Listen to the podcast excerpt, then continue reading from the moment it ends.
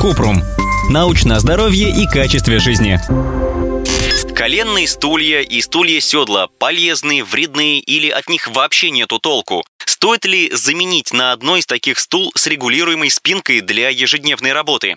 Кратко, коленные стулья или стулья седла вряд ли могут заменить стул с регулируемой спинкой. Для постоянной сидячей работы лучше подобрать кресло, у которого можно менять высоту и положение спинки. Это поможет снизить нагрузку на спину и уменьшить риск возникновения болей в спине. А вообще, лучший вариант для ежедневной работы – чаще вставать со стула, чтобы сделать перерыв или разминку.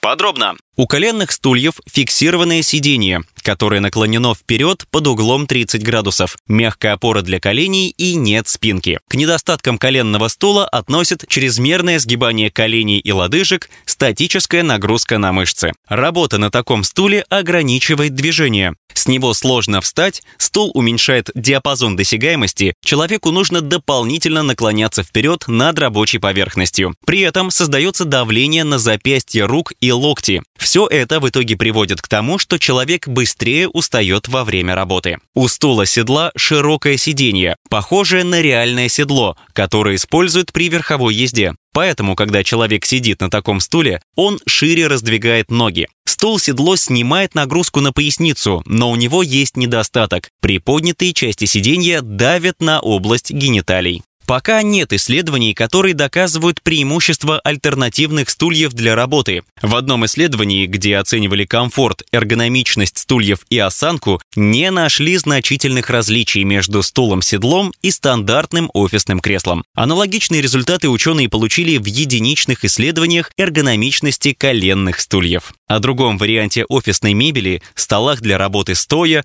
мы рассказали в статье «Говорят, стоя работать полезнее». Правда? Ссылки на источники в описании подкаста. Подписывайтесь на подкаст Купрум, ставьте звездочки, оставляйте комментарии и заглядывайте на наш сайт kuprum.media. Еще больше проверенной медицины в нашем подкасте без шапки.